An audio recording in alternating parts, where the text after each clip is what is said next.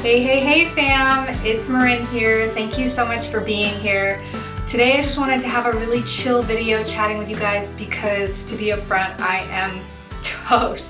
I had such an amazing week last week. It was so exciting from the time that we got on the ATVs all the way down to the end of the week where I was like trying to make really awesome videos for you guys every single day. And while we didn't do it every single day, I really hope you guys appreciate the format. I love your thumbs ups and your feedback in the comments about that. So we want to keep it going, but as with everything, a little recalibration had to occur, but it feels good. And so today I kind of just woke up really just mellow and chill, and I just had this thought that was on my mind as I was reflecting on my week, which is the irony of minimalism. So to just get right to it, the irony of minimalism is that when you practice the philosophy of rooting out all the things that don't add value to your life and you only focus on bringing in and spending time and attention on the things that do add value to your life, everything else becomes overabundant. And I don't mean that in a bad way, it's actually in a good way, because you have so much extra time and energy and focus and intention that you can put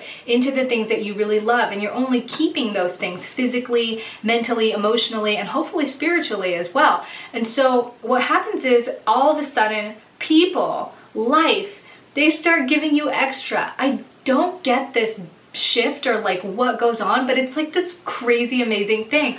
I'll start thinking about something, for example, these salt lamps. You guys know that I have like tons of these because a company sent them to me, and it was just like, I was like, I want more salt lamps, but they're expensive, they're heavy, they're hard to ship.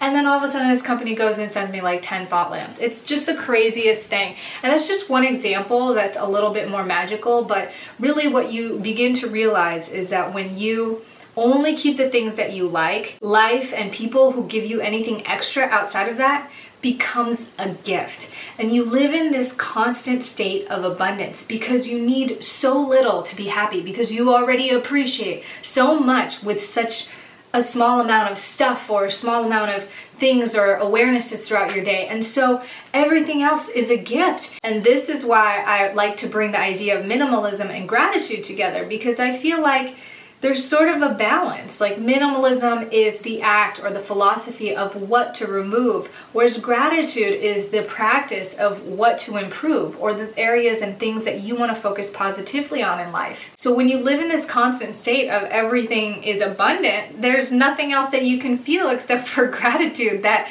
everything's abundant and life gives you more than what it is that you need or what it is that you want or what you feel like absolutely, completely fulfills you. This is the irony of minimalism. And then it's quite funny because then you find yourself with other minimalist friends that you're trying to offer stuff to because this entered into your life and you feel like somebody else could use it, and you offer it to them and they say, oh no thanks, we're good. And so you find yourself in this space of also gifting and giving because you have so much abundance in your life. So it's this cycle, an opposite cycle of the vicious minimalist cycle, but the like go giving cycle of minimalism that you just can't help but find. It's a really beautiful thing and a cool thought. As I was like thinking about this, my mind was getting blown away because no matter where I turn or what I do or where I go, as soon as I like try to remove something out of my life or I lighten the load or I feel I'm in need of something, life or people around me seem to really deliver. And it goes in a cycle or in a circle. It's got this snowball effect because as you give to people,